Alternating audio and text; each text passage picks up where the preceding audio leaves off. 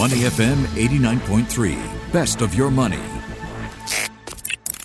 Market View on Money FM 89.3. Asia Pacific markets are largely in the green this morning as investors assess a host of news from the United States, including a proposed 1.9 trillion US dollars spending plan by US President-elect Joe Biden. Seoul is up one third of a percent, Tokyo and Sydney trading higher as well. Joining me now for a look at the numbers and more is Ryan Huang. Happy Friday, Ryan. Happy Friday. I can almost smell the weekend. I can't wait. Yesterday on this show, we talked about investor anxiety over a possible taper tantrum, analogous to back in 2013 when investors sold off stocks amid signs that the U.S. Federal Reserve was considering tapering off its quantitative easing program. Overnight, Fed Chair Jerome Powell tried to put those concerns to rest, speaking at an online forum hosted by his alma mater, Princeton University. Powell said the U.S. economy still needs more help. So, Ryan, why in this context is a struggling U.S. economy a good thing from an investor perspective? Yeah, so this is one of those cases where bad news for the economy is good news for the markets. So, in this context, you have the prospects of lower rates if things are still bad because that means the Federal Reserve is unlikely to raise rates anytime soon later rather than sooner because you are still trying to revive the economy. So that means low rates means liquidity will still be abundant and will be pushing up markets in time to come. So in that context, bad news is good news. Indeed. The 2013 taper tantrum is considered by so many analysts to be the worst mistake of then Fed Chair Ben Bernanke's career when he started talking about tapering off bond purchases. He really caught markets by surprise. It seems Powell has learned that lesson and he's promising to give markets plenty of advance notice. Do you think? Yeah, that's the, I guess, balancing act that all chairmen of the Federal Reserve have to walk. The balancing act of trying to say something without saying something. So a lot of jawboning, trying to communicate in advance in, I guess, vagueish language of what they might do or not do. Sending You're sounding signals. like the Fed now. trying to send signals to markets in advance without committing to themselves uh, too much. Right. So trying to give themselves uh, I guess, a bit of um, leeway when it comes to doing things, but pushing them in the right direction. So the direction right now is that they will be expecting things to be status quo until things change. And when we mean change, the change to look out for is inflation. And inflation is still not where um, the Fed wants it to be. And it's 2%. It's 2%. And they are thinking and even the Fed has given himself some leeway when it comes to inflation targets. They say it could even overshoot 2% for some time before they act. So quite a bit of wiggle room when it comes to these things. And the reassurance really came overnight when Jeff uh, Jerome Powell came out to say uh, it's still pretty much the same strategy, the same approach. I'm not changing my mind based on the latest developments on yields and everything else. It's still pretty much as it goes, steady as it goes. So that is a bit of reassurance. And that's important because when it comes to yields on rates, you don't want things to shoot up or move very fast, too fast, too soon. Mm. You can move up eventually, but not in a dramatic fashion. So that's the thing he's trying to prevent a tantrum, so to speak, when it comes to rates. Despite Powell's remarks and a clear message of reassurance, U.S. markets still finished broadly lower overnight. The S&P 500 finished down a third of a percent. Apple, Microsoft, other big tech companies pulled the market lower. Bonds also finished lower, pushing the yield on the 10-year Treasury note up to 1.13%. So, Ryan, why do you think investors shrugged off Powell's remarks? Do they need more time to digest the news, or perhaps more convincing? That could be one reason. The other thing weighing on sentiment last night was the jobless, or rather the jobless claims uh, report that came out worse than expected. So 965,000, nearly 1 million people applying for jobless benefits. That's way above the forecast of 800,000. So that's, that's one thing weighing on investors' minds. And of course, they were also waiting for Joe Biden's uh, stimulus plans, which were unveiled pretty much after the market closed. So a bit of waiting for that to happen. I think um, we could see a bit of turnaround as markets react to it today. And of mm. course, tonight you will also get another potentially market moving event with the earnings from the banks coming out to give more direction. Discouraging jobless claims, certainly part of the picture uh, for the answer to that one. There were more gainers and losers on the broader U.S. market, though, and small caps continued to rally. It was something we looked at in our show yesterday. Now, U.S. President-elect Joe Biden has announced a 1.9 trillion U.S. dollar spending plan that he plans to put before U.S. Congress. So, Ryan, what are the major parts of Biden's proposal? Right, $1.9 trillion, uh, rather big bazooka. And it covers a couple of things. Just to sum it up, you've mm-hmm. got more direct payments to households, a new wave of spending, um, expansion of jobless benefits, and money for state and local governments, and as well the vaccination programs are pretty much better funded right now. So just to walk you through the numbers, in terms of direct payments to households, we previously had $600. Yep. So on top of that, you will get another $1,400. And if you look at the minimum wage, that's going to be doubled from 725 to $15. And if you look at the funding that state and territorial and local governments will be getting, that is around $350 billion, including or on plus $20 billion for public transit systems. So a bit of infrastructure spending will go towards creating jobs in the long term. And also worth noting is the vaccination program. It will get $20 billion for the National Vaccine Distribution Program. This will offer free vaccination to all U.S. residents, regardless of immigration status. So, free vaccinations for everyone. So, that is worth talking about because it means regardless of who you are, you will be vaccinated. So that's important because you are only as strong as your weakest link. So that is a rather inclusive approach from Joe Biden. And on the vaccine front, $50 billion to ramp up those testing efforts, purchasing rapid result tests, expanding lab capacity, and helping uh, local states implement testing regimes as well. So, really important steps and measures there that I think people have been looking out for. U.S. President Donald Trump uh, has less than one week left in office, yet his administration continues to enact a series of 11 hour rules that could have major implications for the markets. Two new rules caught my eye this morning. I'm going to take them in turn.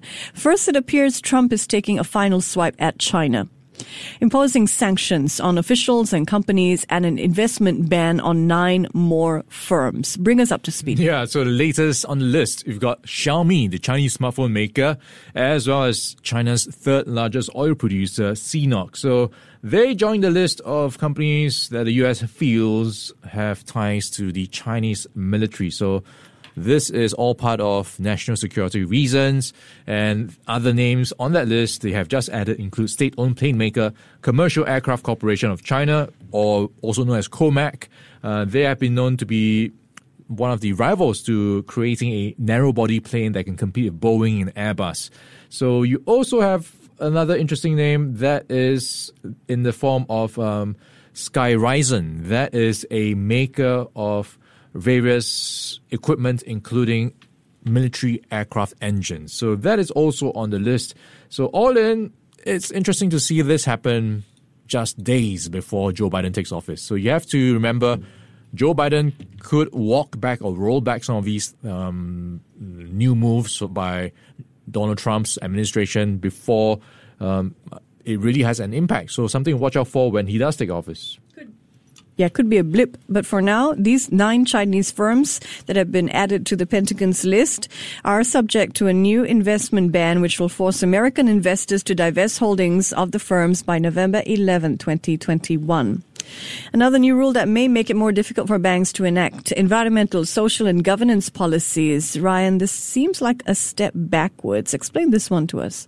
Yeah, so this is a rather interesting debate because the latest move by the US comptroller. So this is a move that will pretty much give guidance or dictate that US banks, Wall Street banks, can no longer discriminate against anyone such as those polluting the industry or even those selling guns. So for some time, some of the banks have been trying to be more, I guess, ESG driven or aware by choosing not to lend to some of the more polluting industries like miners, oil producers, fossil fuel um, dependent companies, or even gun makers.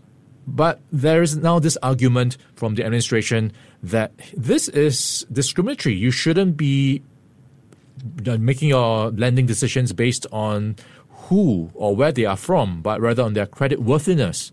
So it is a interesting point of argument that you should be you know, making finance accessible to everyone. If these industries are deemed legal to operate in the US business landscape, why shouldn't they not be given equal access to business funding. So that is an argument coming through from the regulator, uh, and I think it would be it'll be one that'll be interesting interesting to watch as we have this ESG debate. Mm, so banks have to provide quantitative metrics that prove the risks that have led them to deny services to potential clients. A move towards transparency, looks like. Before we check in on markets, there are a number of corporate stories to bring listeners up to date this Friday morning. Let's start with our classic up or down game. One last time before you go on leave for a couple of weeks. All right, Ryan, are you ready? Let's go. Poshmark, the company that just went public. All right, Poshmark. It seems like there are a lot of companies going IPO these days, mm. and there is a lot of appetite for IPOs. Looking at Poshmark's debut, it soared more than 140% in the first few minutes alone. So, a really good debut for this um, company. And we are looking at Poshmark. It's a marketplace for sellers and buyers for secondhand clothing. So even this, um, I guess, little known company is making such a strong debut. It's a really good reflection of how much risk appetite is in the markets right now. Yeah, investors appear to really love this online second-hand goods marketplace, which has benefited from all our online spending apparently during the pandemic. Shares more than doubling on their stock market debut. Next up, Petco, another new IPO. Yeah, pet food and pretty much everything you need for pets. So that is also getting quite a bit of traction. It shot up by 63% on day one on the NASDAQ. So pretty much in line with what you talked about, COVID 19 fueling what's driven by COVID 19 trends. The stay at home, taking care of your pets, a bit more, I guess, um, focus on that um, new emerging hobby or something that you're now paying more attention to, at least something that's benefiting from the COVID 19 trend. Indeed. I, I, know people have even bought pets because of COVID 19, you know, the loneliness factor. So, Petco, pet store chain, we saw its shares jump more than 60% above their IPO price. Next up, it's ByteDance. Is it up or down? I would say down mm-hmm. because its rival uh, known as Kuaishou. They own Douyin, which which is a rival of ByteDance's TikTok. So they Kuaishou have gotten the green light to go IPO um, in Hong Kong to the tune of five billion dollars. So that is according to reports. So we have to wait for the official uh, statements to come in. So that is I guess, one up against ByteDance, which is hoping to also do its own listing sometime in the near future. Kuaishou, by the way, means in Chinese, fast hand. Yeah, it's set to win the race against its larger rival ByteDance in the uh, race to go public. Next, Google. Okay, Google finally has crossed the finishing line when it comes to its acquisition of Fitbit. And this is amid antitrust concerns. All the concerns around data and how it uses data, quite timely when we have this discussion around WhatsApp and Facebook. So they managed to close the Fitbit deal and this is a $2.1 billion deal. So yeah. they could finally know what's up with your health and you know, try to integrate it with the rest of the Google ecosystem. Do you think it's up or down? It would have to be up because there were some concerns from regulators that it might be pushed back or have some obstacles in the way well, I think it could be down as well because regulators could uh, question, uh, you know, and there are all hmm. these concerns about data privacy. So, so for now, it's be... an up, but it could turn into a down. Let's check in on local stocks now. The STI finished up three quarters of a percent yesterday to finish at 3,000. Actually, 3,000.00 to be precise. Mm. How often does that happen, right, Ryan? Well, the last time it happened was back in, well, at least hitting the 3,000 mark yeah. back in March. Perfectly. So perfectly, I'm not sure. Point zero but, zero. Wow, this is a milestone number. Uh, but I have to say, in the opening minutes, has now given back some of those gains. It's down by 0.03% at 2,999. So who knows where it will be by the end of the day. Uh, if you look at what's happening across the region, it is a rather muted start. Most markets in the green slightly, um, but the, uh, the STI just hugging the break-even point right now. And looking at some of the top movers, you have right now, right at the top, Hong Kong Land up by 3%, Dairy Farm and Thai Bev in second and third. Uh, Yangzijiang has been in the news. It's up right now 1% in the news because it has signed a an agreement with two Chinese companies for a joint venture to do a LNG supply chain. So that is something that seems to be boosting its share price. On the flip side, what's at the bottom of the table? You have UOL is down by 1.2%, Venture Corp is down by 1%, and SGX is lower by 7 oh sorry, 0.7%. And the favorite they've been tracking all week, CityDev, is continuing to bounce back, 0.9% at 762. He's Ryan Huang, ready for his weekend. Ryan will be away for how many weeks, Ryan? Two weeks. Two weeks. Sitting in for him will be uh, hosts of guests, including uh, from IG, right? Pan Jingyi from IG will be helping you with the numbers. All right, from next week. Have a wonderful break, Ryan. Before acting on the information on Money FM, please consider if it's suitable for your own investment objectives, financial situation, and risk tolerance. To listen to more great interviews, download our podcasts at moneyfm893.sg or download the SPH radio app available on Google Play or the App Store.